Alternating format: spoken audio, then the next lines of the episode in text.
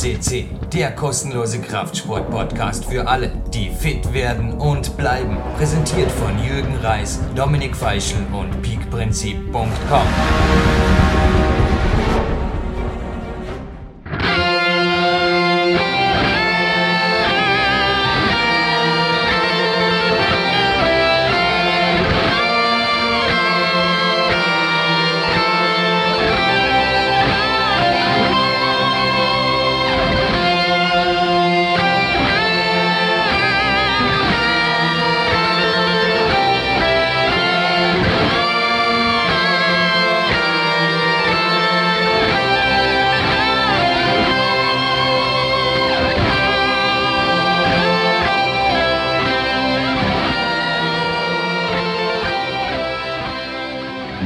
Jürgen Reis begrüßt euch live on tape zu einem Special Podcast.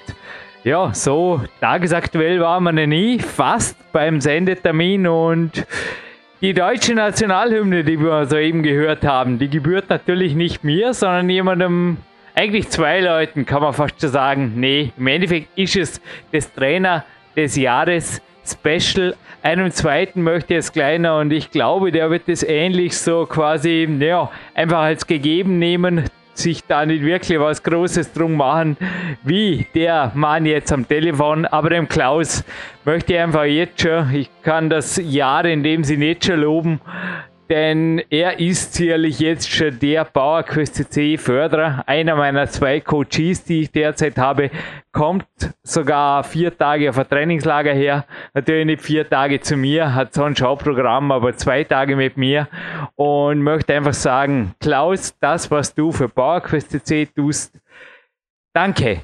Und ja, jetzt kommen wir zum Thema. Der Mann am Telefon aus Deutschland war bereits voriges Jahr Trainer des Jahres und ich habe es im Team kurz beraten die letzten Tage. Es stand ein Lubomir Matera zur Wahl. Ja, genauso wie auch sonst ein, zwei, die ich jetzt nicht beim Namen nenne, aber er hat einfach jetzt schon, obwohl das Jahr nicht einmal zur Hälfte um ist, gewonnen, fertig, haben wir ein Thema weniger. Trainer des Jahres bei PowerQuest C, Sebastian Förster. Herzliches Willkommen am Homephone. Ja, herzlich willkommen an alle PowerQuest CC-Hörer und ja, vielen Dank, Jürgen, für die Ehrung. Ähm, eigentlich gibt es selber jetzt, äh, legt Wert auf irgendwelche äh, Titel oder Auszeichnungen, ähm, aber grundsätzlich freut es mich natürlich, weil wir natürlich oder du wahrscheinlich auch konkreten Anlass dafür hattest. Ähm, darauf kommen wir sicher später noch zu sprechen. Ansonsten freut es mich vor allen Dingen und mir geht es vor allen Dingen darum, dass die Sportler und Athleten, Athletinnen, die ich betreue, ähm, vor allen Dingen erfolgreich sind, beziehungsweise sich einfach stetig verbessern und ja, dann natürlich auch Früchte da langfristig von tragen. Na, also wir können das schon begründen. Außerdem, ich glaube, um so viel kenne ich, dass du dir jetzt nicht irgendwo die ganze Sendung lang da die Krone aufsetzt oder eine Medaille um den Hals hängst und sagst, naja, jetzt bin ich ohnehin auf dem ja, wie sagt man da, jetzt ist ohnehin alles eine grüne Wiese. Nee, die Sendung darf Fakten geladen. Und natürlich auch, es geht um meinen Wettkampf, glaube ich, hast du gerade gemeint. Aber der Hauptgrund, genau. dass du das gekriegt hast, war schon das Kumulativ. Also die Art, wie du mich coachst, das kann ich aus eigener Erfahrung einfach jetzt auch kundtun und dann, sofern ich das darf, da werde ich zum Teil jetzt auch die in der Sendung fragen, denn oft ist es so, wobei ich muss sagen, seit meinem eigenen Wettkampf wurde es relativ leise auf Facebook und Co. Der Handy Wien hat da gelächelt, hat gemeint, naja, jetzt kommen zumindest zum Teil die ganz blöden Fragen nicht mehr, so quasi in Bezug auf was soll das Ganze überhaupt, aber dass deine Trainingslehre einfach Substanz hat, hat nicht zuletzt auch, erzähl uns ruhig ein wenig von den Highlights deiner Boxer, nicht zuletzt auch die Siege deiner Boxer einfach bewiesen, oder? Dass deine Ausbildungen, allem voran natürlich dem PICP-Coach vom Charles Polycœur und den YPSI-Trainer, vielleicht darfst du selber noch einiges dazu sagen. Ja, sicher darfst. Bitte, bitte. Also was waren so die Highlights im 2017, das noch sehr jung ist und dennoch schon sehr erfolgreich für dich aus deiner Sicht, Sebastian? Ja gut, also aufgreifen möchte ich da vor allen Dingen noch, das ist eigentlich auch noch aus 2016, ähm, eine WM-Titel mit Zeuge im Boxen, also ein super Mittelgewicht, weil das ein, doch ein langer Weg war. Ich habe äh, Tyron jetzt schon seit September 2013 begleitet, ähm, wo ich dann auch selber sagen kann, da hatte ich auch schon einen gewissen Einfluss. Wobei ich das natürlich auch immer in Anführungszeichen setze. Also ich will das jetzt nicht oder meine Rolle nicht generell kleinreden, aber ich glaube halt immer, es kommt vieles zusammen. Also natürlich auch neben dem ähm, Boxtrainer, der eine wichtige Verantwortung trägt, in dem Fall auch Jürgen Bremer, der da sehr viel äh, geleistet hat, ähm, zählt natürlich auch letztendlich immer der Athlet und auch bei dir genau das Gleiche. Also hängt ganz viel natürlich vom Athleten selbst ab und was er natürlich von dir auch dann annimmt. Ähm, das natürlich auch eine Rolle spielt, sich das Ganze rüberbringen, klar. Äh, ansonsten, ja, wir haben den Titel im März erfolgreich verteidigt, beziehungsweise Teilen. Und äh, die Jungs, generell auch unsere Nachwuchsboxer, ähm, sind sehr hoffnungsvoll. Da haben wir einige erfolgreiche Kämpfe schon absolvieren können. Ich denke jetzt im Sommer, nicht ich denke, ich weiß schon, ähm, die nächsten Termine stehen an. Also WM-Verteidigung plus nochmal ein WM-Kampf für Jürgen Bremer. Ähm, da werden wir sicher dann vielleicht auch nochmal auf einer späteren Sendung äh, was von hören. Ansonsten, ja, also Highlights sind natürlich ohne Ende. Das größte Highlight für mich freut aber, das ist eher wieder privat, ähm, nämlich nächstes Kind im Mai. Und ähm, ja, das freut mich eigentlich am meisten. Darauf bin ich am meisten gespannt. Äh, Athleten sollten mir das verzeihen, aber ich glaube, das ist für mich dann halt doch noch immer das, das A und O letztendlich. Du bist sicherlich der Hauptgrund, dass ich stolz heute in einem brandneuen Camp das Evelyn Logo-Shirt hier herinstehen darf und einfach sagen, die Sponsoren kriegen von mir Gegenleistung auch in Form von Wettkampfergebnissen. Und auch, ich trage übrigens, es war vorher gerade ein wenig ein regennasser Soul Runner Walk, der zum Ende wieder ein Run geworden ist, weil ich einfach gedacht habe, na, das muss jetzt nicht sein. Außerdem fünf Minuten früher im Studio ist ja immer gut, kann man noch was trinken und so weiter. Und die Boxjacke haben wir jetzt gerade auch noch angezogen mit dem Bremer Schriftzug hinten drauf und ja, also ich kann nur sagen, dein Training hat Substanz. Du hast mich sehr gut geführt. Die letzten, korrigiere mich, jetzt sind schon fast zwei Jahre, oder? Ja, also im Sommer sind es dann genau, also sind genau zwei Jahre. Ähm, also ich durfte natürlich dich dadurch auch sehr gut kennenlernen. Das spielt halt auch immer eine wichtige Rolle. Das wird auch meist unterschätzt. Ähm, also so ein Trainer-Athleten ähm, dass da auch einfach eine gewisse Zeit ja, in Anspruch äh, genommen werden sollte, um sich halt einfach kennenzulernen, damit ich weiß, wie du funktionierst. Aber wir haben es ja auch schon auf anderen Podcasts ähm, kundgetan, dass da zum Beispiel so mit Neurotransmitter-Tests arbeite, aber auch generell einfach die Menschenkenntnis eine wichtige Rolle spielt. Also ich denke, der Trainingsprozess, ähm, auch über einen längeren Zeitraum, ist doch auch sehr, ja, sehr kraftraubend teilweise. Also man muss natürlich viel investieren als Sportler und ähm, ja, wenn ich da als Trainer dann natürlich meinen Teil zu beitragen kann, indem ich das halt dann auch wirklich so steuere, dass halt ähm, der Spaß hoch bleibt, die Motivation hoch bleibt, Verletzungen nicht auftreten, beziehungsweise größtenteils vermieden werden können, ähm, dann habe ich schon meinen wichtigen Part getan. Du hast vorhin auch noch angesprochen, also ähm, TICP, also Charles Poliquin und auch ähm, das Personal Strength Institute, also mit Wolfgang Unselt, äh, zwei Mentoren, was zumindest den Kraftbereich für mich angeht, wo ich viel gelernt habe, was viel natürlich in meine Arbeit einzieht. Ähm, aber auch da, ähm, ich habe ja auch lange von dir einiges gelernt, das auch ein wichtiger Faktor ist. Und ich lerne auch ständig weiter. Also ich habe nie aufgehört damit und werde es auch nicht tun. Also ich glaube, das ist generell ein sehr, sehr wichtiger Faktor als Trainer, sich da ständig fortzubilden und auch im neuesten Stand zu bleiben. Aber ich habe für mich vor allem die letzten zwei, drei Jahre auch ähm, erkannt, dass es halt ähm, ja auch eine, vor allen Dingen viel, viel Praxisarbeit bedarf, um das Ganze halt auch wirklich selber zu lernen in der Praxis und dann anwenden zu können, weil Theorie ist immer schön und gut und ich kenne viele, die natürlich vieles wissen, angeblich zumindest wissen, ähm, aber wenn es dann darum geht, mit Sportlern zusammenzuarbeiten oder auch mit, sonst mit ähm, ja, Menschen, Athleten, äh, da darf es dann doch auch ähm, ja ein bisschen mehr einfach Praxisarbeit ähm, sein, weil das letztendlich darüber entscheidet, wie erfolgreich jemand auch tatsächlich ist. Also das Wissen, was halt dann weitergegeben werden kann und äh, dem Sportler zugutekommt, ist vielleicht entscheidend. Ja, durch mich lernen ist gut. Ich glaube, ein Teil, also ich war jetzt auch gerade draußen und wenn ich draußen bin, am liebsten höre ich mir einfach Aufzeichnungen an, die Teil des Big Time 2 Manuskripts sind. Und vor mir liegen gerade auch einige Seiten. Also es geht von einem französischen Weltcupsieger, der ungenannt bleiben will, über Magnus Mitbö, bis, ich glaube, zu dem kommen wir. Es war also mein Role Model heute, der Chong Wong Shon, also der Koreaner, der vorletztes Jahr den Boulder Weltcup gewonnen hat. Und das sind natürlich Dokumente, die, ja, ich darf offen und ehrlich sagen, die für mich eine Hauptmotivation sind, dass ich PowerQuest CC mache. Also es hat mich auch zu einem meiner größten Mentoren, Stevie Heston, geführt. Und die X-Mal, die er mit mir telefoniert hat, die waren einfach und auch die Niederschriften raus, die du zum Teil bekommen hast, Sebastian. Ich glaube, das Zeug ist unbezahlbar. Das sind einfach lebende Legenden, die einfach hier Wissen weitergeben. Ich sehe das zum Teil ähnlich wie die Bücher von Bruce Lee. Und das, ja, das, das sind Dokumente, die sind einfach hier. Und ich werde die nicht veröffentlichen und denke auch nicht dran, weil es zum Teil auch nicht erlaubt ist.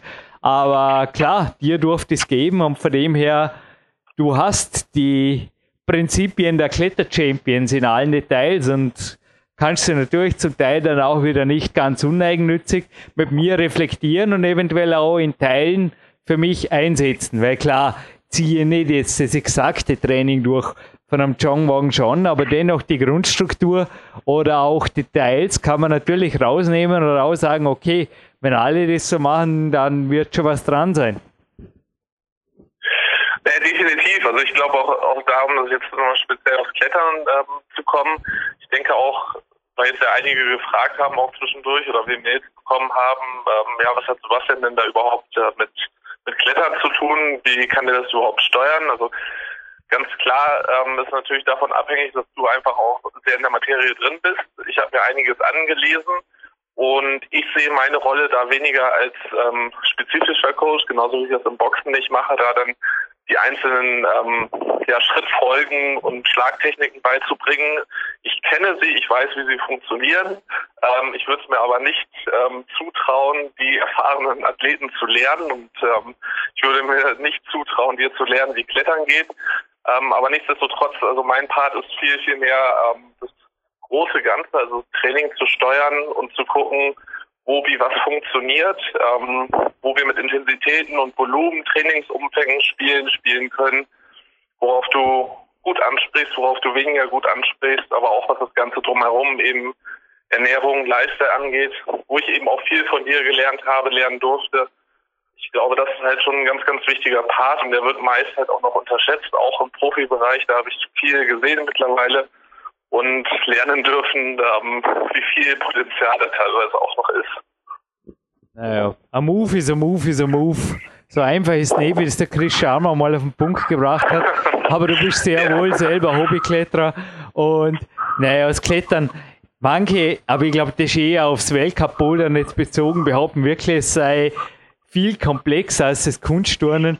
Also ich trainiere relativ viel neben den Kunstturnern so auch heute also ich, boah, das würde ich mir nicht sagen trauen. Allein schon aus Respekt um Lubo.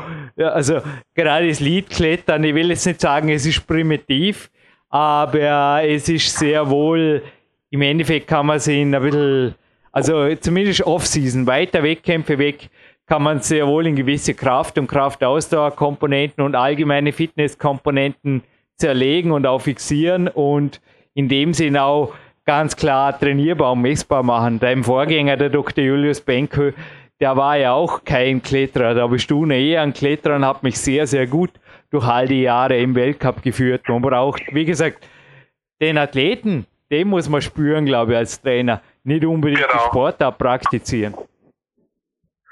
Genau, da gebe ich dir vollkommen recht und äh, auch da was du gerade, was auch ein wichtiger Punkt ist, also ich, ich vergleiche ungern Sportarten, also wenn wir jetzt äh, Kunsttouren und Klettern von der Komplexität vergleichen, ähm, könnte auch sagen, 100 Meter Sprint wäre dann das einfachste der Welt. Ähm, trotzdem da zu Weltrekorden zu laufen ist ähm, extrem komplex. Also ich glaube, da wie das trainiert wurde, ich habe da auch viel von Charles Francis zum Beispiel gelesen, also ein sehr erfolgreicher Le Leichtathletiktrainer. Und ich glaube, das Ganze, also Sportarten sind generell sehr komplex und letztendlich kommt, was du gerade richtig sagst, eben darauf an, als Coach, als Trainer den Athleten richtig zu lesen und ähm, ja, dann entsprechend die Entscheidungen treffen zu können. Und ja, da spielt auch we weniger die Rolle, welche Sportart letztendlich dahinter steckt. Ja, jetzt hast mir du irgendwann letzte Woche, das Homephone ist übrigens echt cool. Wann haben wir das letzte Mal telefoniert? Kannst du mir das sagen? Wann war das ungefähr vor einer Woche? Vor einer Woche nach, dem, äh, auf, nach einer Aufzeichnung für einen Vorabstand. Ich glaube, dann ist das Ding jetzt genau fünf Tage ohne Netz gewesen. hey, jetzt werden endlich mal ein, zwei Fotos übertragen, die ich da noch privater Natur gemacht habe. Aber ich sage jetzt einfach mal, ich platze jetzt mal rein und dann bin ich gespannt auf deine Frage, weil du hast bei dem Telefonat gesagt, du überlegst ein bisschen was für das Interview. Und ich platze jetzt einfach mal mit, mit Smartphone und Sport das sage jetzt einfach ganz polarisiert, das ist für mich ein No-Go, genauso wie für einen Lubomir Matera. Es hat mit Sport nichts verloren und besser 10 als 9 Stunden Schlaf. Und für meinen Teil, aber die Kunstturner sind da ähnlich drauf, gilt jetzt an einem Tag wie heute, wo ich sage, du, es ist kein Peak-Tag, wir sind noch weit weg von einem Wettkampf, der kriegt jetzt so, bei der Qualität kriegt er relativ hoch, weil ich ihn schon hoch raufgefahren bin am Anfang, also kriegt er einen Neuner. Aber wie gesagt, das kannst du erklären, muss aber nicht, Stein Coaching wissen. Aber ich habe ja schriftlich eine ganze Seite für dich und ich werde mal schauen, ob ich bei der Ausreizung heute mal auf die, auf die 10er Stufe gehe. Ich fühle mich danach, weil der Tag war insgesamt so nicht Fisch, nicht Fleisch, also 2 minus, 3 plus. Sebastian weiß auch, was das heißt. Das ist nicht wirklich schlecht, aber auch nicht super fit. Und zurück zu den Umfängen. Also, dann habe ich gerade mal ein paar Themen in den Raum geworfen. Chong Wang Shon heute erwähnt, er schreibt also hier, sieben Stunden Training, das taugt um ganz gut. Zehn Stunden Schlaf genauso. Und ich halte es heute ähnlich, wobei ich zugeben muss, eine, ein bisschen mehr als eine Stunde habe ich heute sogar zum Aufwärmen gebraucht, bis ich richtig fit wurde. Wobei Aufwärmen unter Anführungszeichen, es waren in der letzten halben Stunde schon einnahmige Klimmzüge, Hangwagen und dann noch zwei Sätze Tauklettern in der Turnhalle. Ich weiß nicht, wie hoch das Tau ist, halt 8, 9 Meter, waren dabei. War okay. Dann Campusboard und so weiter und Griffbalken. Tagespläne gibt es heute keine. Doch, es gibt zwei davon. Es gibt nur keinen Tagesplan für heute. Aber es gibt zwei davon, könnt ihr euch euer Süppchen, Trainingssüppchen selber zusammendenken. Also es war heute von 8 Uhr bis kurz nach 13 Uhr die Turnhalle und dann Campussporthalle und so weiter angesagt. RG-Halle mit dem Campussport natürlich. Dann Sauna, dann Mittagspause, dann Walk. Jetzt haben wir viel nach drei gehabt. Jetzt haben wir inzwischen schon kurz nach halb vier. Und anschließend gibt es eine gute zwei Stunden Kraft- und Athletiktraining, auch wieder gesteuert und geplant und schriftlich definiert. Nee, das PDF, das kriegt niemand wie Sebastian Förster. Das ist schon irgendeine Cloud oder so. Nicht, dass irgendjemand für die letzten Sendung motiviert schon auf die Idee kommt. Naja, ich glaube, so wichtig sind wir nicht, dass man uns hacken muss. Aber es ist prinzipiell kein Private Coaching Wissen bei uns in irgendwelchen Cloud speichern. Also das, ja, keine Ahnung. Bitte nicht Script Boys. Aber ja, das war die Sendung zuvor. Jetzt sind wir in der Sendung für heute. Und ich glaube, jetzt habe ich so viele Themen in den Raum geworfen. Jetzt kann der Sebastian zuerst mal durchschlucken und ja, Jürgen, alles der Reihe nach. genau, also alles der Reihe nach. Ähm, dadurch, dass du jetzt beim aktuellen Training bist, da wollte ich ein bisschen später erstmal ansetzen, Jürgen, weil ich glaube, wir hatten vorhin in, ja, in der Einführung schon mehr darüber gesprochen, auch über den Wettkampf jetzt am 1.4., ähm, der doch relativ erfolgreich lief. Und ähm, ja, vor allen Dingen, wie es jetzt eigentlich die Wettkampfvorbereitung gelaufen ist. Also gab es für dich irgendwelche Veränderungen sichtbar, also auch was ich vielleicht verändert habe zu zuvor. Ähm, wie, wie generell hast du dich ja in der Wettkampfwoche gefühlt? Also die, die beiden Punkte, also große Veränderungen, Fragezeichen und die Wettkampfwoche selbst, ähm, vielleicht da ein paar Details einfach mal raus es war für mich relativ interessant. Wir haben die Intensität natürlich erhöht, das Volumen ein bisschen reduziert. Dennoch habe ich sogar am Tag vor dem Wettkampf noch trainiert. Also ich war am Tag vor dem Wettkampf, da kann man glaube ich schon sagen, drei, vier Stunden aktiv zumindest, war nachmittags noch ein ordentlicher Walk, habe mich auch fit gefühlt wie ja. nie, habe auch festgestellt in den Tagen, wo ich mich einfach weniger bewegt habe, weniger trainiert, habe ich nicht so gut geschlafen und dann war eine Austestung beim Rudi Pfeife, die einfach auch gezeigt hat, grünes Licht, super benannt. Und mein Ziel vor dem Wettkampf ist einfach gut schlafen und mich gut fühlen und somit habe ich eigentlich gar nicht so viel verändert. Gewaltiges Dankeschön natürlich an Martin Gallagher, der mich mental sehr unterstützt hat und an Hanno Halbeisen, zu dem ich fast jeden Tag, also das kam sehr wohl dazu, gehen durfte und die, also ich habe mich da zum Teil außerhalb der Termine, es war einfach super, hat er mich angeschlossen an Strom- und Wärmebehandlung, kann es sehen, ich bin kein Physio, kann die exakte Behandlungsweise, aber am Rücken war das, es war einfach super. Neben den offiziellen Terminen, die ich hatte mit ihm oder zusätzlich und ja, sonst habe ich mir halt einfach schon zwei Wochen vorher nach und nach die Termine reduziert. In der Wettkampfwoche gab es nicht einmal mehr Podcast-Aufzeichnung und die Sache war einfach dann ein leerer Terminkalender. Viel Walks, viel Zanzenberg, viel Magic Places aufsuchen, Energie saugen. Aber so vom Training her möchte ich einfach sagen, es war sehr erfolgreich. Ich war verletzungsfrei, bin immer noch. Klopf auf Holz, bin ich überhaupt, seit ich mit dir am Weg bin. Und ja, sehr erfolgreich kann man auf jeden Fall sagen beim Wettkampf. Immerhin war es das erste Mal seit Garflens, es war im Herbst 2015 wieder einmal in einem Ö-Cup-Finale. Der Ö-Cup ist für mich inzwischen der Weltcup, also mit der OAVT und dem österreichischen Feld, da brauchen wir ja, keine Ahnung, da brauchen wir nichts mehr vormachen. Also die, nur jetzt, wenn auch ein Kletterer hinhört, die Qualifikationsrouten in Dormien, die sind beide noch drin und inzwischen haben sie eine Bewertung. Und Dormien, da, da motzen zum Teil auch die deutschen Freunde drüber, wenn sie kommen hier. Also zum Teil sogar die Weltcup-Kletterer, die Jugendkletterer, ist verdammt hart bewertet. Also das ist zum Teil einfach zack schwer bewertet. Also eher unter, also, also überbewertet gab es überhaupt noch nie. Sorry, überbewertet, nicht unterbewertet. Es wird also kein Schwierigkeitsgrad verschenkt. Es geht oft schon bei den 7er oder 8ern los, dass man richtig klettern muss. Und die Qualitouren, die zwei Qualitouren, die sind C also 8er plus bewertet. Hey, sorry, sowas hatte zum Teil im Weltcup in Singapur war das Halbfinale, nur zur Info. Und muss man aber nicht durchsteigen, um ins Finale zu kommen. Nee, in, in die Abschluss, mir haben zwei Griffe gefällt damals. Und diesmal speziell die Quali 1 hat mich eigentlich schon gefreut. Ich bin eingestiegen, nicht besonders gut geklettert, weil ich einfach noch, ja, es, es war die erste Quali. Ich habe mich noch nicht so richtig gut an der Wand gefühlt. Ist oft normal, ist ja je nach Tag. Bin keine Maschine, hey. Und dann war ich hinterher sechst, sagt mein Papa plötzlich zu mir, hey, du bist sechst. Und ich habe gesagt, wow, ja, schon mal ganz okay.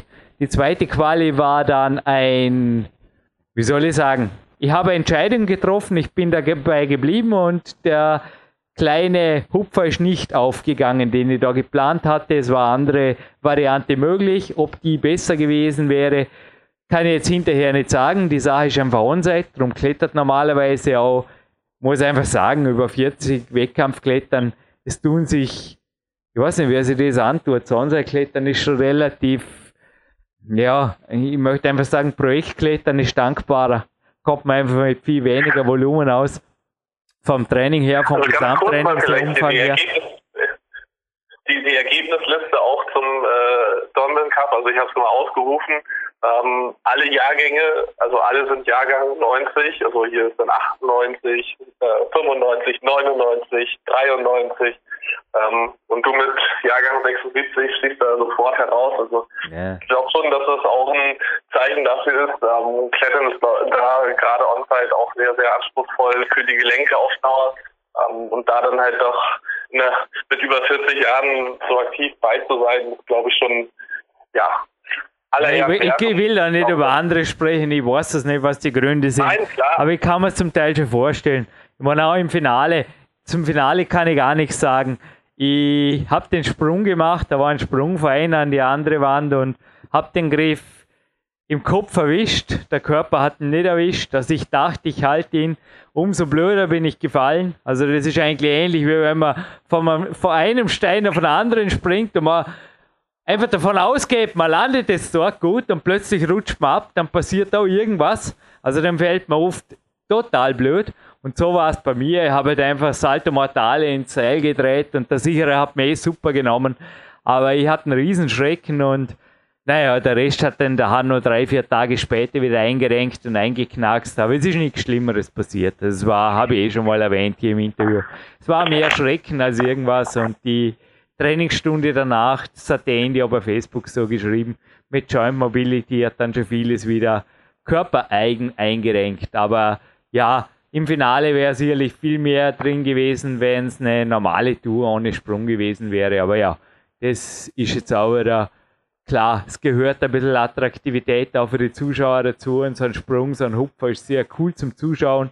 Weniger cool zum Klettern. Liebe Routensetzer, also, keine Ahnung, fürs Publikum lässig, für die Kletterer weniger, aber das wisst ihr eh selber. Aber es hat immer, es wird beim Boxen auch nicht anders sein. Leistung darf sein, aber gewisse Showkomponente muss auch sein, aber für die Athleten ist halt die Showkomponente oft ziemlich überflüssig. Definitiv, also für die Show macht, machen die wenigsten gern etwas, weil ja, die Gefahr ist einfach auch ziemlich groß. Da gebe ich dir vollkommen recht. Ja, na, also so viel zum Wettkampf und zu der Vorbereitung. Also die Vorbereitung war also mustergültig und bedanke mich auch für die Führung und ja, wie gesagt, auf die UM in Innsbruck hin im Juni können wir im Endeffekt Copy-Paste machen, weil ich schreibe, ich tue mir ja da die Arbeit an, dass ich gute halbe Stunde, sonst spiele ich nicht viel vor dem PC, aber das gönne ich mir, das B-Cloak einfach schön säuberlich ausfülle zum Teil sogar schon im Voraus, dass ich einfach Vorgaben oder du mir Vorgaben gibst und versuche da so möglichst korrekturfrei diese zu belassen und nahe dran zu kommen an das, was ich mir vornehme.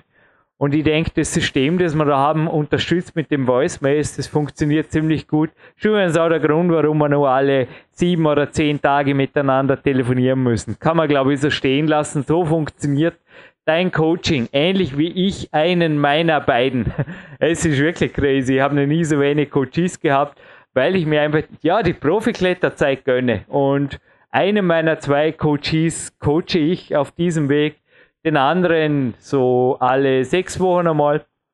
Und ein Coachingplatz wäre noch frei, aber momentan muss ich echt sagen, okay, wenn jemand in mir wer sieht, den er brauchen kann als Coach, gerne Sonst bin ich auch nicht böse, wenn es irgendwo anders hingeht, weil anscheinend geht ja eh alles. Ich meine, beim Sebastian wird da auch anderes zu hören kriegen. Also geht's dann, äh, sorry, wenn ich jetzt dir das Geschäft kaputt mache, Sebastian, aber ich hoffe, du bist mir nicht böse, wenn ich sage, wenn ihr einen Coach sucht, wo ihr einfach das erreichen wollt, was jetzt sagen in der Fitnesspresse vor mir steht, so mit vier Stunden pro Woche der fitteste werden, der du sein kannst, in 28 Tagen weil er zufällig Februar war oder warum auch immer, 28 Tage. Oder vielleicht gibt es einen Kontinent, wo das wirklich geht und der Monat nur 28 Tage hat. Ich sage nur, ich weiß es nicht und ich glaube, der Sebastian kann auch sagen, oder auch der, der Super Bizeps Burner, ich weiß nicht. bevor ich beginne zu gähnen, lasse ich dir jetzt lieber weiter die nächste Frage stellen, aber hoffe dir nicht das Geschäft vermasselt zu haben in Bezug auf neue Coaches da brauchst du, glaube ich, auch keine Sorge machen. Also ich bin erstens ziemlich gut ausgelastet und zweitens ähm, gern ist es nicht mein Klientel, der auch sowas anspricht, weil ich da doch sehr viel mit Sportlern auch zu tun habe, die ganz andere Trainingsumfänge fahren, fahren müssen, um erfolgreich in ihrem Sport zu sein. Ähm, also mit vier Stunden Training habe ich eigentlich überhaupt niemanden. Deswegen, ähm, ja, zur nächsten Frage. Ich möchte dann doch nochmal auf die Wettkampfwoche selbst zurückreisen, äh, zurückkommen, Jürgen, weil du hast äh, angesprochen, dass du auch noch den Freitag, also Samstag war der Wettkampf, Freitag trainiert hast. Generell in der Wettkampfwoche, ähm, ja, also relativ normal trainiert hast, in Anführungszeichen. Klar, ein bisschen, bisschen reduziert. Ähm, ich kenne es bei den Boxern auch so, dass wir das Training ein bisschen runterfahren, aber nie, ja, also nie zu viel Intensität und zu viel Aktivität rausnehmen. Ähm, wobei ich das auch schon ganz anders gehört habe. Es kommt vielleicht noch auf, auf die Sportart drauf an. Ähm, aber so eine Woche fast gar nichts machen direkt vor dem Wettkampf. Ich glaube, ähm, das verträgt sich bei dir sowieso nicht, aber wie stehst du generell dazu mit der mit dem Training in der Wettkampfwoche selbst? Wie hoch darf die Intensität sein? Wie hoch die Umfänge? Ja, immer an der Tag davor Übrigens, also noch einmal, wenn jemand den Coachingplatz will und es ihm ernst ist, natürlich helfe ich den Leuten und das war es dann genauso. Und ich denke auch unser Honorar, also ich kann es da dich auch mitnehmen, Sebastian, ins Boot, ist einfach auch jenseits der Quick-Fix-Liga, da wird sich eh jeder gut überlegen und klar, wenn ihr auf mich zukommt, Sie glauben, Sebastian ist selber, werdet Sie beraten mit einer Voicemail. Also einfach um da jetzt sehr wohl seriös zu bleiben, abseits der, der coolen Quatscherei hier. Und um da auch Fakten zum letzten Trainingstag auszugeben, Sebastian, ja, es war einfach ein Lauf ans Olympiazentrum, der bleibt mir ohnehin nicht erspart, gute 20 Minuten, auch mit dem Mentalpart, den nehme ich immer mit, der Hügelsprint und dann einfach dort den Energiesauger machen, den ich auch im zweiten Buch, im Peak Power war es, bereits beschrieben habe. Dann ging es in die Turnhalle und dort habe ich natürlich jetzt kletterspezifisch minimale Intensität gefahren. Es waren mehr ZNS-Sachen, wie zum Beispiel Sprünge auf Matten, aber auch die Sprossenwand, also koordinatives Klettertraining, Klettern an der Sprossenwand, dann aber sehr wohl ein wenig Mittelkörperaktivierung, also insgesamt einfach ein wenig die, sage jetzt wir mal, die Gänge durchgefahren, würde man beim Rennradfahren sagen. Dann wieder zurückgejoggt. Ja, und gute zwei, zweieinhalb Stunden sowas. Und viel Stretching, viel Beweglichkeit, viel koordinatives Training auch, also vor allem auch ZNS. Elemente, die aber jetzt nicht wirklich den Unterarm attackieren oder irgendwas, sondern alles total moderat. Und die restliche Tagesgestaltung war dann natürlich Sonne, Mittagspause, wie immer, Nap und noch einmal dann an Zanzenberg, Walk, gemütlich beim Bioback vorbei ins Magic Fit und dort noch ein bisschen mit Bosoball und Co. Koordinationstraining gemacht, was ich immer mache, normalerweise jeden Tag. Also am Ruhetag trainiere ich normalerweise auch drei bis vier Stunden. Trainieren unter Anführungszeichen, halt einfach mit minimaler Intensität, gezieltes Bewegen würde jetzt einfach das nennen. Propriozeptivtraining. Es kann auch in der freien Natur sein, dass ich wirklich auf den Steinen rumhüpfen, natürlich nicht abstürzt, so wie vorher bei dem Sprung beim Finale erwähnt, sondern im Oberdorf da oben gibt es einen wunderschönen Propriozeptivparcours von der Volksschule für Kinder, den ich auch benutzen darf, weil es viele schöne Logos an mir anhaben. Jeder sofort sieht, das ist der Jürgen. Nee, Scherz beiseite, aber klar, ich darf schon sagen, in der Stadt, überhaupt auch in den Trainingsstätten, habe ich inzwischen einen Sonderstatus mir ich darf, glaube ich, sagen, erarbeitet über die Jahrzehnte und das, das genieße ich auch. Und genauso habe ich dann den Abend das Kämpferdinner und die, ja, es waren sogar mehr als zehn Stunden Schlaf. Habe da einfach schön ausgeschlafen und so fit war ich halt dann am nächsten Tag und die frische Luft, also die paar Stunden am Vortag, die haben mir garantiert besser getan als irgendwie, was soll ich sonst tun? Ins Kino gehen, im, im Bett bleiben oder eine Woche nichts tun. Hey, da, keine Ahnung, da kannst du nicht einmal aufwärmen, ohne dass du verletzt bist. Die Haut fängt ja, korrigiere mich, Hanno Halbeisen, aber die heilt innerhalb von 48 Stunden, aber baut den auch relativ schnell wieder ab. Man merkt es dann oben Klettern, dass man sofort empfindlicher ist. Also bei den Turnern ist zum Beispiel schon am Montag ist oft ein durchwachsener Tag, weil sie am Sonntag den ungewohnten Ruhetag hatten und oft Samstagnachmittags genauso. Also die absoluten Top-Turner, der Marco Waldorf hat zum Teil auch gesagt, er ist in den Top-Zeiten sonntags privat in die Halle gegangen und hat zumindest ein bisschen aufgewärmt, weil er einfach gemerkt hat, er fühlt sich da montags besser. Und Sebastian, du hast mir hier auch von Top-Coaches ähnliche Studien zitiert, vor allem was ZNS, also das Zentralnervensystem angeht. Absolut, also das, das sind gerade zwei Punkte, die ich noch aufgreifen wollte in der Wettkampfwoche. Ähm, eben einerseits die ZNS-Aktivierung, was du jetzt auch ein paar Mal erwähnt hattest. Ganz, ganz wichtiger Punkt, ähm, dass eben das Nervensystem, also das Zentralnervensystem, das besteht die Abkürzung ZNS, ähm, eben auf den Wettkampf auch vorbereitet ist und nicht ähm, ich eine Woche die Füße hochlege und dann auf einmal irgendwie erwarte im Wettkampf auf einmal volle Leistung abrufen zu können. Weil das funktioniert einfach nicht, einfach weil der Körper dann eine Woche ohne Bewegung oder auch nur ansatzweise zu wissen, was auf ihn zukommt, dann eben nicht weiß, was gefordert ist. Und ähm, deswegen sollten, sollte es sehr wettkampfnah eben auch sein, dass man eben entsprechende Übungen einbaut. Ähm, man, das, ich, ich selber mache auch zum Beispiel auch mit den Boxern, machen wir auch noch im, im Kraftbereich eine Aktivierung, Dienstag, Mittwoch, vor dem Samstagswettkampf. Aber das sind halt, wie gesagt, sehr geringe Intensitäten. Da geht es um schnelle Bewegung, eben um das ZNS. Ein anderer Fehler, den ich häufiger auch sehe, ist halt eben, dass, ähm, ja, dass teilweise dann doch einige noch meinen, in der Wettkampfwoche irgendwas aufholen zu müssen. Das darf man natürlich auch nicht machen. Also weder zu viel ausruhen noch irgendwie zu viel zu trainieren. Das kann natürlich auch nach hinten losgehen. Also ich glaube, in der Wettkampfwoche ähm, sollte das Training schon an sich abgeschlossen sein. Da geht es halt um die Aktivität generell, aber ja, irgendwelche harten Trainingseinheiten ähm, zu machen oder was im Boxen natürlich auch häufig noch dazu kommt, das starke Gewicht machen.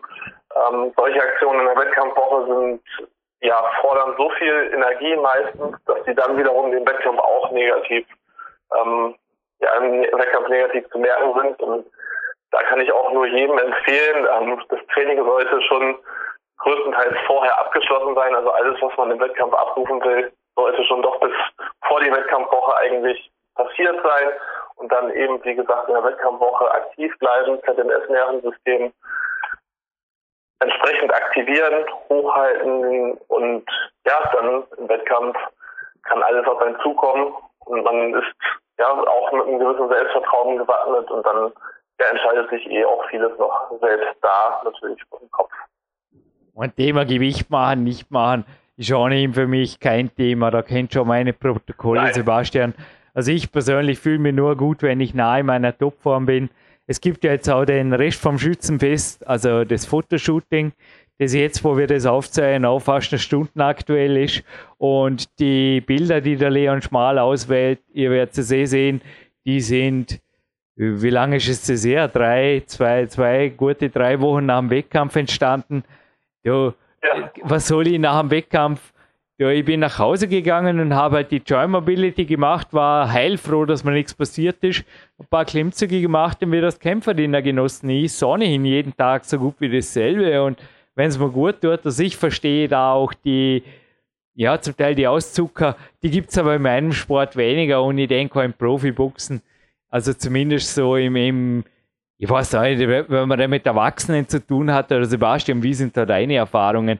Also vor dem Wettkampf plötzlich abnehmen und hinterm Wettkampf zunehmen und sich dann total schlecht fühlen. Sorry, wer macht das heutzutage noch? Also ich weiß auch nicht. Ich glaube, die ah, Zeit ja. schwer zu sagen. Also, also zumindest für mich, für meinen Sport zu sprechen, ich bin jetzt gar kurz zum Nachdenken. Also mir wäre kein Fall bekannt. Es haben zwar einige hier am Podcast schon gesagt, dass sie es machen, wie ich dann aber nachgefragt habe in Privattelefonaten, war es denn doch, ah nee, den Rest der Schokolade habe ich weggeschmissen, weil es war aber dann doch schade um die coole Form. Und ich habe am nächsten Tag direkt am Weltcup-Ordner trainiert. So Zeug hörte ich dann oft. Aber du hast da zum Teil, du hast jetzt eingewandt andere Erfahrungen gemacht. Ja, also ich, gut, Boxen oder Kampfsport, wo es halt wirklich um die Gewichtsklassen geht, wo dann auch eben 24 Stunden zwischen dem Gewichtmachen und dem Wettkampf sind, ähm, wird da doch gerne mitgespielt. Ähm, wird sich auch immer wieder gerne verkalkuliert. Also es sind auch immer wieder Beispiele, sehr bekannte Beispiele, die dann auf einmal nicht schaffen, das Gewicht. Ähm, eben weil sie auch sehr stark in die Extreme gehen, beziehungsweise ähm, ja, vorher vielleicht auch nicht fleißig genug waren, nicht genug darauf geachtet haben. Also das war nochmal zum Punkt, ähm, dass sowas eigentlich schon vor der Wettkampfwoche abgeschlossen sein sollte, dass man eigentlich gut in Form ist.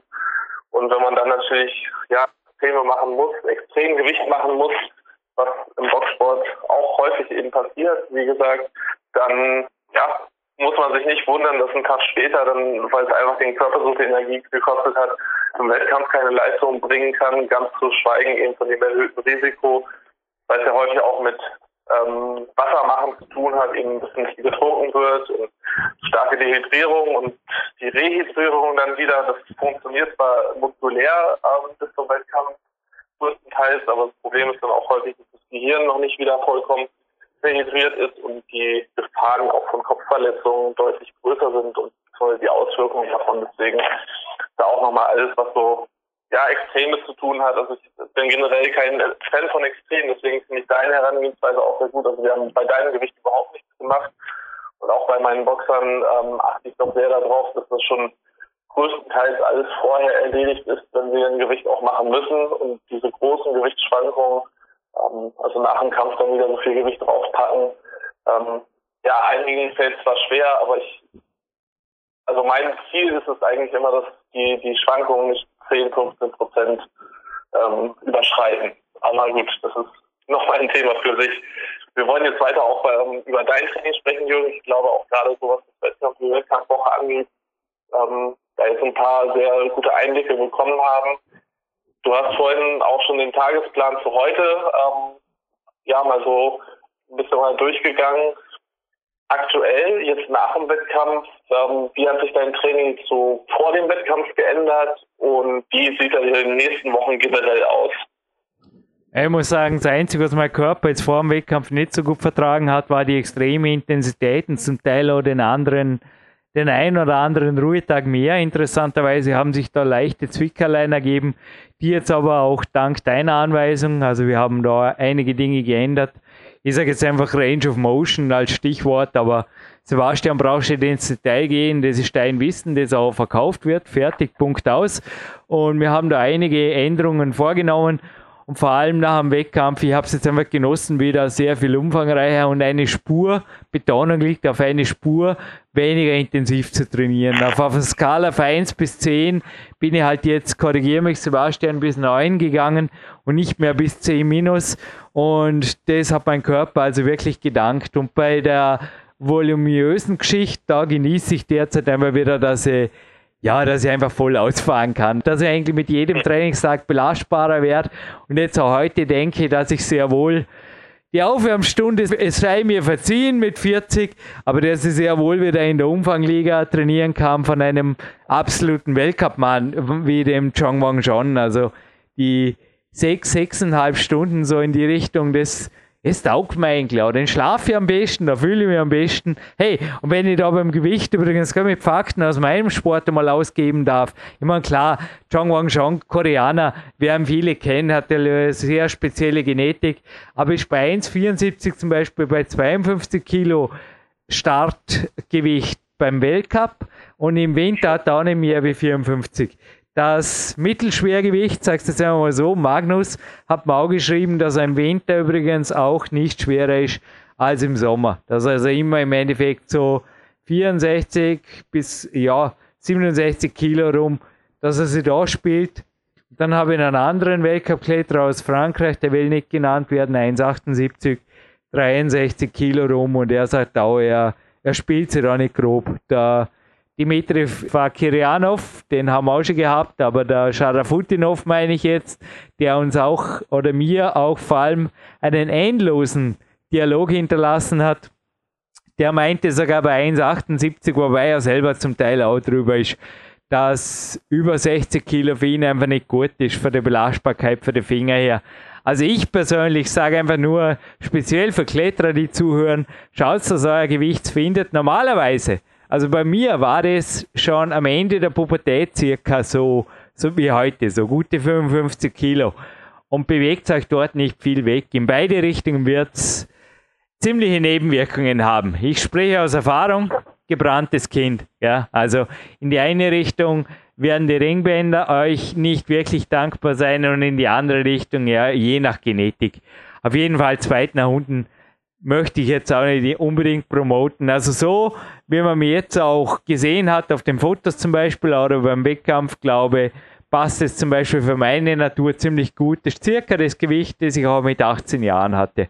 Aber ja, es ist natürlich jetzt wieder alles, was ich sage, far, far away from the mainstream, we know. Aber der Steve Heston mit über 50 sagt inzwischen übrigens das Gleiche. Aber wenn er nicht, aber wenn er oft nicht wirklich beim absolut Top-Gewicht ist, aber zumindest gibt er zu, dass er nur dort richtig gut klettern und richtig gut laufen kann. Also der Stevie ist ähnlich groß wie ich und sagt einmal, oh, über 65 ist ein No-Go und ideal wäre unter 60. Also bei unserer Körpergröße und uns bedeutet in diesem Fall, also Stevie Hessen und Jürgen Reis, so 1,70, 1,71 um und um. Also 1,70 war jetzt auf der Skala beim Wettkampf und hat genau auf der Wettkampfwaage, weiß jetzt nicht mehr, ich, ich glaube fast 56 Kilo, sowas in die Richtung. Ich habe natürlich auch getrunken morgens, das ist eh logisch, oder Kaffee getrunken, schon klar. Nur nicht viel, also es, es war einfach ganz normal. Also das war die, die offizielle Abwaage. Das sind aber ein, zwei Fakten, die speziell in Gewichtssportarten ist kein Gewichtssportart klettern, aber irgendwie halt doch, wo das, ja, Sebastian, du weißt es selber, wo jedes Deck einfach nach unten zieht. Aber ich denke, da sind wir jetzt gut drüber gefahren, oder? Und zum Training jetzt noch einmal viel Volumen bei dennoch maximal verträglicher Intensität, ich sag's mal so.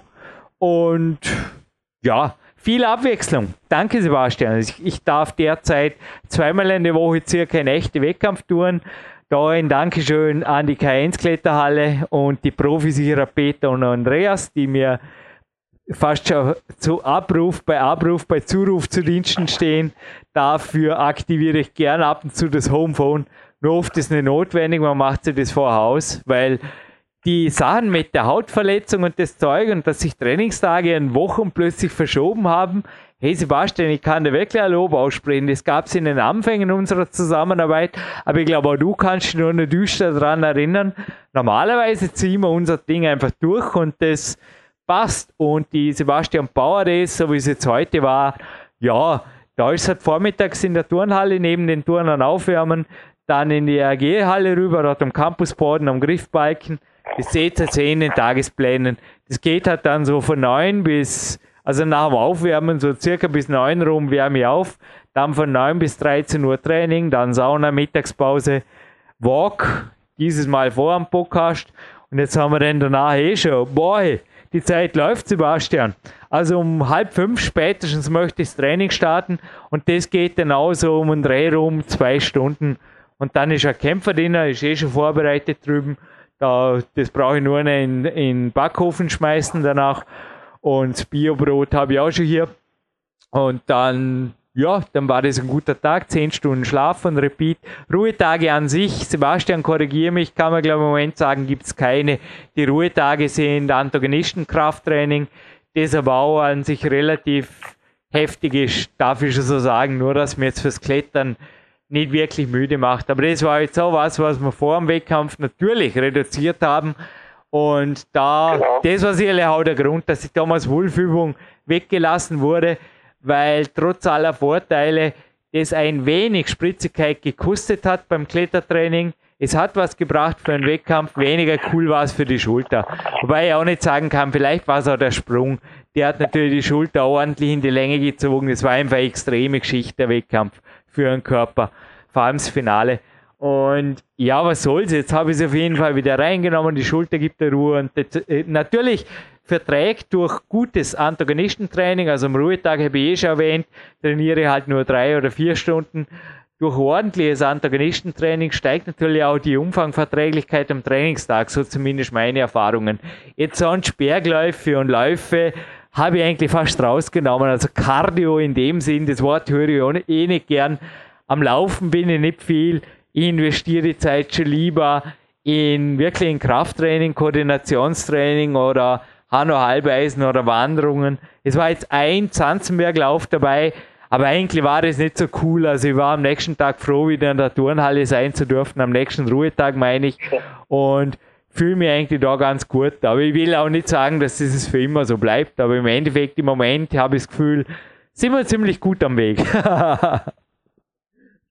Das kann man auf jeden Fall so sagen. Ich glaube auch, ähm, ja, der, der Unterschied jetzt vor allem auch vor dem Wettkampf ähm, zur aktuellen Phase. Klar hatten wir in der ja, direkt, direkten Wettkampfphase, in der Phase davor, die letzten Wochen, sehr hohe Intensität gefahren. Ähm, auch sehr spezifisch am Sieg, wie du schon richtig sagtest, Thomas Bulls Übungen, ähm, generell auch die Turnhalle mehr und mehr rausgenommen, nicht ganz rausgenommen, aber natürlich schon den Fokus ganz klar gesetzt.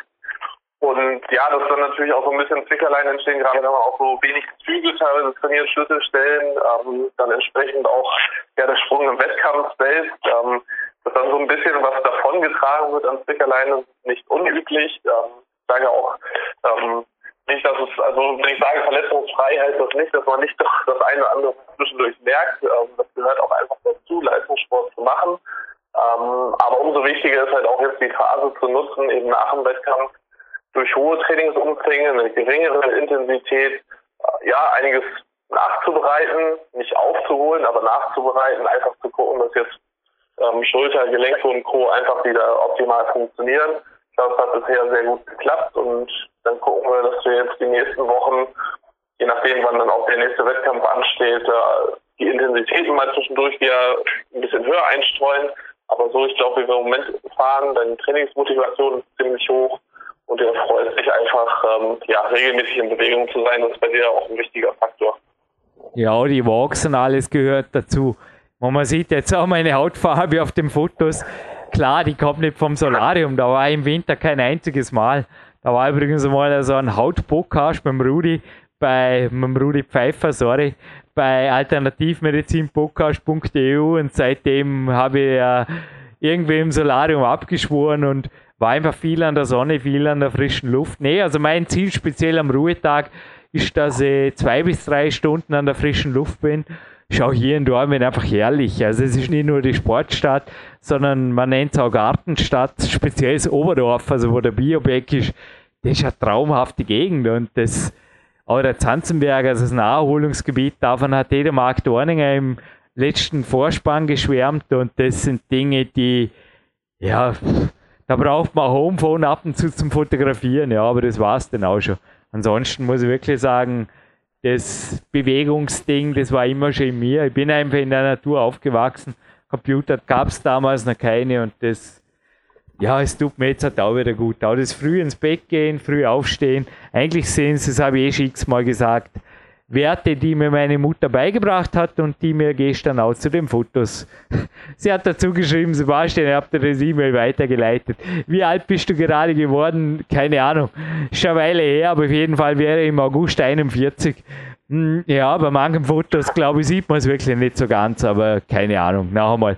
Der Sebastian tut jetzt wieder für einen Trainer des Jahres eine Goldmedaille um den Hals hängen und es gibt auch schönere Buben in Österreich wie der Jürgen Reis. So viel steht fest. Aber apropos frühes Training, Jürgen, ähm, du hast ja selber auch in deinen Büchern in der äh, Powerquest-Serie, aber auch in den Peak-Serien ähm, das eine oder andere Mal das Stichwort Trainingspartner ähm, fallen lassen ähm, und auch über die, ähm, ja, die Wichtigkeit dieser gesprochen, geschrieben. Ähm, wenn du so früh trainierst, ich meine, du sagst ja, du trainierst in der Turnhalle neben den Turnern, aber ich denke auch, dass du viele Einheiten alleine trainierst, ähm, so wie wir darüber gesprochen haben. Ähm, machst du das bewusst? Hat sich das für dich irgendwas geändert? Ähm, was ist da der Hintergrund? Ich trainiere nicht früh. Hey, ich stehe zwar um 5.40 Uhr ganz gern auf ohne Wecker, heute war es 5.41 Uhr und ich mache dann eine Stunde ja. Joint Mobility, ja. Aber dann hast du selbst gesagt, das war in den ersten Wochen unserer Zusammenarbeit, hey Jürgen, wenn die Beine ruhig halten kannst, ich werde nicht böse. Geh vor einen Computer, trink einen Kaffee, mach zwischendrin ein paar Hanno-Übungen und beantworte die E-Mails in aller Ruhe.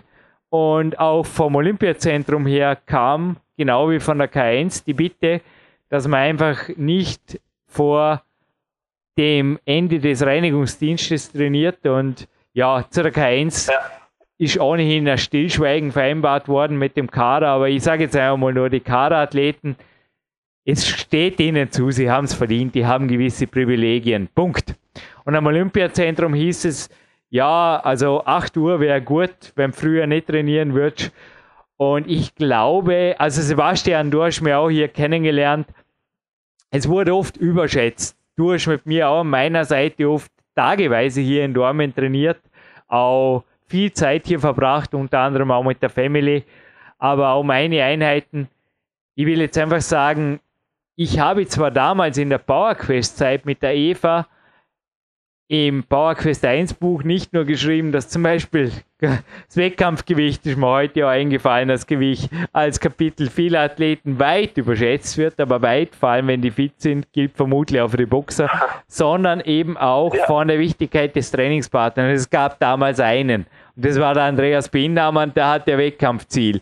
Hey, dass es mal so kommt, hätte ich mir wirklich nicht gedacht, aber inzwischen, als ich das erste Mal im Clarence war, haben wir auch gedacht, das ist ein komischer Kauz. Und ich habe seine Ansage damals nicht so ganz kapiert. Er hat gemeint, Schlimmste, was haben kannst, ist ein Trainingspartner, der sagt, er kommt und dann kommt er nicht.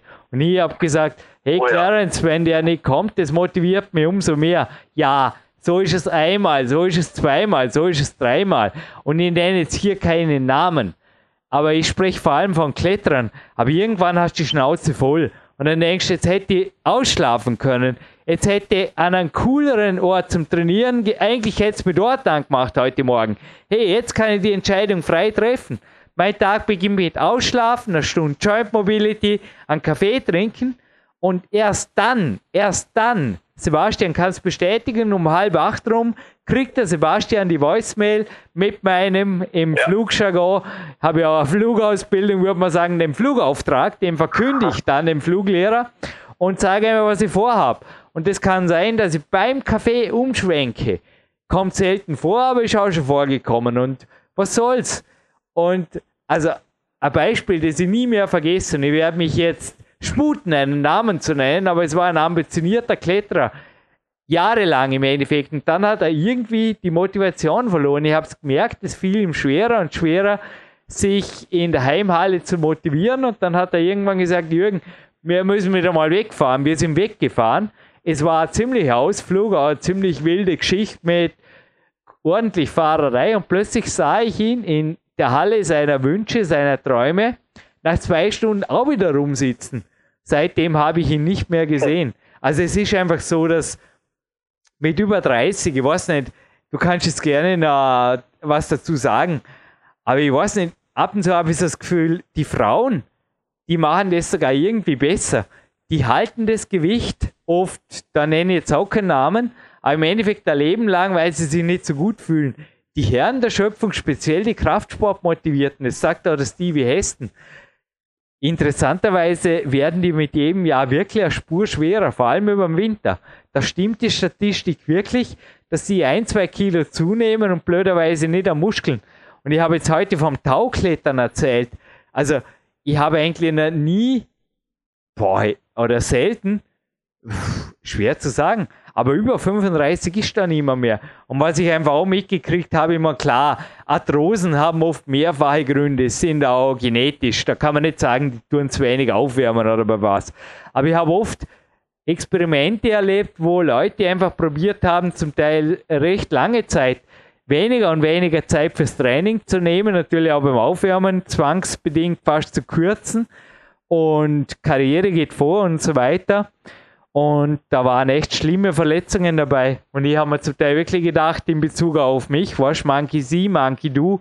Also ich muss sagen, mir tun die Turner, die in aller Ruhe eine Stunde aufwärmen und vorher eigentlich kein Gerät ernsthaft anrühren. Und niemand geht aus der Halle, wie er heute, bevor man nicht einfach eine 20 Minuten Prehab-Session gemacht hat, die tun mir irgendwie eine Spur besser, muss ich sagen. Das, ja, ich, ich will jetzt, wie gesagt, niemandem zu nahe treten, aber es ist einfach so, dass da geht irgendwo eine Schere auf. Einerseits braucht der Körper, das sagt ja auch der Steve Maxwell, und der Dominik Feischl hat mir auch auf den Trip gebracht in Amerika damals mit der Joint Mobility. Dort begann ich eigentlich nach der Portland-Geschichte und Venice Beach mich ernsthaft mit dem Thema zu beschäftigen. Und der erste Mann, den ich empfehlen will, hier ist auf jeden Fall der Steve Maxwell. Und er sagt auch, du bist so jung zum Beispiel wie dein Rücken und hey, Rücken, keine Ahnung, das, das gehört einmal mobilisiert. Und da ist immer viel Mobility, viel. Und der Steve Heston hat dazu auch in den Büchern, also in den Büchern, in den Blogs was dazu geschrieben. Bei mir sind es Bücher. Ihr habt das Zeug alles ausgedruckt. Und der Körper braucht einfach, ich glaube, mit jedem Jahr mehr Pflege in Bezug auf Joint Mobility. Und da geht zum Teil einfach die Schere auf, wenn ich einerseits Karriere und mehr und mehr arbeiten und wie man überall in der Zeitung liest, jetzt gibt es schon zwölf Stunden Arbeitstag und was weiß ich, und dann noch trainieren sollte, das geht einfach nie und nimmer sich irgendwo aus mit Leistungssport. Und darum brechen halt auch, also ich kann nur aus meinem Umfeld sagen, über 30 oder spätestens über 35 brechen einfach die Leute weg, gehen dann vielleicht nach Spaß halber am Felsen oder auch sonst eigentlich sehe ernsthaft Trainierende sie extrem selten. In meiner Altersklasse, ich weiß nicht, nicht wirklich. Es ist, ich meine, so, so Leute wie jetzt ein Jürgen Bremer kenne ich auch noch vom Hören sagen, natürlich gibt es Top-Athleten, die sich das irgendwie richten. Aber bei mir ist die letzten Jahre einfach so geworden, dass ich auch von fünf auf zwei Coaches reduziert habe und von, ich sage jetzt mal, von 80% Profi der ich noch zu den Zeiten meiner Bücher war, habe ich einfach auf 99% Profi umgeschwenkt und von damals schätze tief 80% der Einheiten, die ich allein trainiert habe, 20% waren vielleicht beim Andi Bienhammer oder mit einzelnen ausgesuchten, ist inzwischen 95% alleine, aber ich möchte sagen, niemals unbeobachtet. Also ich trainiere alleine ab und zu hier die Maximalkraft-Session morgens. Aber am liebsten bin ich also sehr wohl, so wie heute, ständig eigentlich unter den Argusaugen der Profiturner, der Sportsoldaten, auch Daniel De Vicili unten. Ich muss nicht salutieren, aber es ist mir niemand böse, wenn ich es tue. Im Endeffekt, ich, solange ich es richtig mache. Ich verhalte mich wie ein Sportsoldat und benehme mich auch wie ein Hochleistungssportler und werde gerne dabei beobachtet, das gebe ich zu. Dann trainiere ich am besten, so war es auch heute. Und natürlich stören mich die 10, 12 Mädchen in der RG-Halle nicht wirklich. Schließlich bin ich ein Mann, aber noch einmal, das ist einfach ein anderes Thema, ist einfach ein Profisport und das wird in einem Umfeld vollführt, wo man sich einfach wohlfühlt. Punkt. Und die Musik, die darf man zum Teil auch trotz der Geometrien aussuchen, das passt, da haben wir einen gemeinsamen Nenner. Und ja, das ist so mein Trainingsumfeld und der K1-Kletterhalle ist es an sich ähnlich. Dort sind zum Teil die jungen Wilden rum. Jetzt kann man sagen, warum trainierst du nicht mit den Jungen? Ja, dort ist das Problem, dass die am Morgen eigentlich nur die Aktivierungseinheit haben und nach der Schule dann die große Einheit haben. Und das ist für mich als Upside Down, das passt mir nicht. Das ist an sich der Hauptgrund. Sollte sich da mal was ändern, kann ich jetzt aber da sagen, sag niemals nie. Also ich würde sehr wohl zum Teil mit den Jungen trainieren, mache ich zum Teil auch am Wochenende, aber ja, Trainingspartnerschaft in dem Sinn ist das keine. Die haben oft auch andere Schwächen und andere Trainierbarkeitsstärken, oder wie man da sagt. Ein 20-Jähriger muss einfach ganz anders trainieren wie ein 40-Jähriger irgendwie passt es zum Teil nicht so ganz zusammen. Aber Sebastian, sorry, jetzt habe ich ein bisschen ausgeholt, aber so in die Richtung, ja, könnte man die Antwort vorstellen. ja, also ich denke gerade auch, was das Trainingsumfeld angeht, also wir unterscheiden jetzt ja auch zwischen Individualsportarten, dem Klettern oder dem Boxen und natürlich gibt es ja auch genug Teamsportarten, wo man ja zwangsläufig auf äh, Trainingspartner angewiesen ist, aber auch gerade in Individualsportarten, ich glaube schon, dass ähm, wie du es auch geschrieben hast und gesagt hast, also man natürlich sehr guten Trainingspartner hat, der an einem Strang zieht, ähm, mit der gleichen Intensität, mit der gleichen ähm, Intention. Super, das Beste. Also ein Andre, genau, ein Andreas Windhammer in deinem Fall, das ist natürlich perfekt, der zieht einen richtig mit. Der ist jetzt auch noch fit, aber der geht Felsbouldern und noch einmal mit, mit ihm telefonieren ab und zu, das gibt mir mehr als alles andere. Nur wenn die Ziele auseinandergehen, da ist einfach gescheiter allein. Also gerade wenn ihr älter werdet, ich sage einmal, mit jedem Jahr, wenn ihr genau. wirklich ernsthaft dranbleiben wollt, überlegt euch früh genug, ist allein nicht gescheit. Also spätestens, wenn es zur Belastung wird, wenn ich das Gefühl habe, jetzt zwickt mir selber Schatten zu, was, was halt leistungssportbedingt der Fall ist. Beim Klettern darf es sicherlich nicht überempfindlich sein, aber immerhin bin ich verletzungsfrei. Und dann müllt mir ein anderer mit seinen Zwickerlein zu es bringt mir nichts. Es bringt mir nicht weiter. Und im Endeffekt auch so, dass ich muss arbeiten, ich muss aber arbeiten, ich kann nicht schlafen und so weiter. Das, es bringt dir nichts. Also nochmal, das ist eine klare Ansage auch an die, die zuhören. Oft ist allein besser. Und gewöhnt euch am besten früh genug daran. Es gibt auch Strategien. Selbst der Scharafutinov, der ist nicht altersabhängig. Die wenigsten Amateure können trainieren wie Hochleistungssportler und somit muss ein Hochleistungssportler viel allein trainieren. Punkt. Und Profisierungspartner ist ein anderes Thema. Danke an Andreas, danke an Peter auch für die Eselsgeduld. Aber das sind einfach Leute, die einfach dastehen, wenn man sie braucht. Und das sind einfach super, super, super Wegbegleiter. Aber die machen im Endeffekt keine die halten dir den Kopf frei. Die machen eigentlich das Gegenteil von dem, was ich gerade gesagt habe. Also nichts Schlimmeres kann ich dem Clarence inzwischen recht geben, wie ein Kletterpartner, der nicht kommt oder der kommt und dann Tagesgeschäft aufrollt oder im schlimmsten Fall wirklich nicht gut drauf ist oder irgendwas. Das bringt nichts. Definitiv. Also da muss man, wie gesagt, also die gleiche Intention, dann sehr gut. Ähm, ansonsten auf jeden Fall gucken, auch dass man eben im Training selber weiterkommt, ich meinen Zielen näher komme.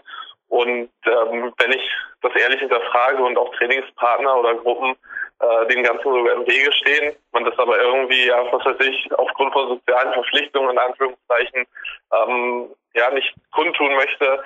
Ähm, ja gut, dann ist der Sport oder auch ähm, das Fortschreiten nicht die höchste Priorität. Muss dann natürlich auch jeder für sich selbst entscheiden, aber ich glaube schon, dass halt eben Faktor ist halt auch, dass das Training natürlich was bringen soll, und ähm, könnte man es auch in dem Sinne lassen. Ja, gut. Ähm, Jürgen, letzten Punkt oder letzte Frage vielleicht noch, ähm, bevor es dann auch ins Training geht. Viele fragen sich ja bei dir auch immer wieder, ähm, wie du die Motivation so hoch halten kannst, ähm, mit über 40 Jahren ähm, auch noch Wettkämpfe zu klettern. Ja. Grundsätzlich, hast du für dich ähm, irgendwo ein Ziel gesetzt oder auch ein zeitliches Ziel, dass du sagst, ich höre dann mit Klettern auf? Ähm, Gibt es irgendeinen Punkt, was du noch unbedingt erreichen willst, bevor du sagst, ich hänge jetzt meine Kletterschuhe an den Nagel? Oder ist es für dich einfach, ähm, einfach dir, ja, die Freude am Sport selbst? Ah, ich war schon immer Kletterer, werde immer Kletterer bleiben. Genauso wie zum Beispiel ja. die Kämpfe, die halt immer schon in mir drin war und ich es halt einfach eigentlich nur wieder aufgegriffen habe durch Honore. Aber ich habe ja vorher auch nicht viel was anderes gemacht. Und fürs Klettern bin ich einfach geboren, blöderweise später mit angefangen, weil es den Sport nicht gab. Nee, also auf irgendein Klettern wäre immer, ich setze mir überhaupt kein Ende und auch jetzt kein, kein große Ziele, um mich unter Druck zu setzen. Warum soll ich überhaupt? Das ist doch Blödsinn. Also ich bin froh, wenn ich bei der WM ins Finale komme. Wenn ich nicht ins Finale komme, geht aber auch keine Welt unter.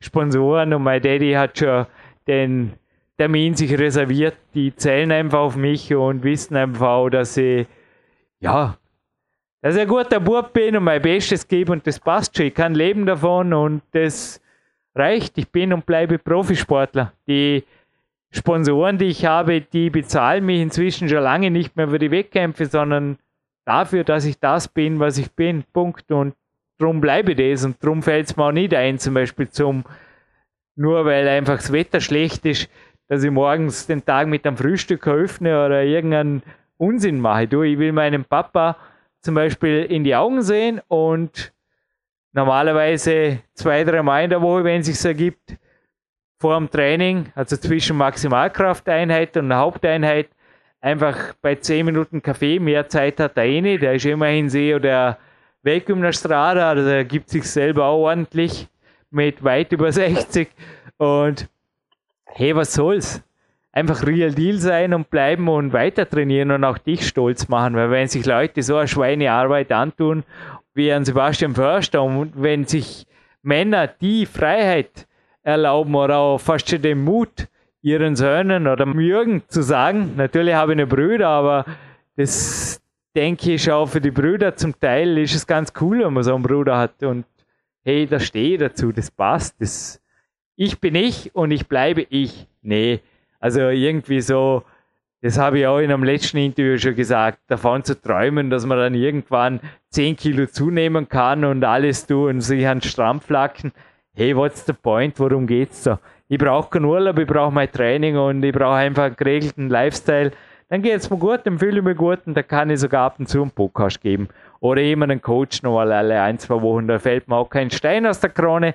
Das ist ein Spruch meines Vaters. Und jawohl, kommen wir irgendwann einmal zum Ende der Sendung, weil ich möchte es ganz gern, äh, wie soll ich sagen, ja, viel brauche ich eh nicht mehr. Gib's mir einen Liter Wasser und dann trainiere ich zwei Stunden. So in die Richtung fühle ich mich jetzt im Moment gerade. Mir sieht es ähnlich aus. Bei uns geht ja, in einer halben Stunde, 35 Minuten das Training los.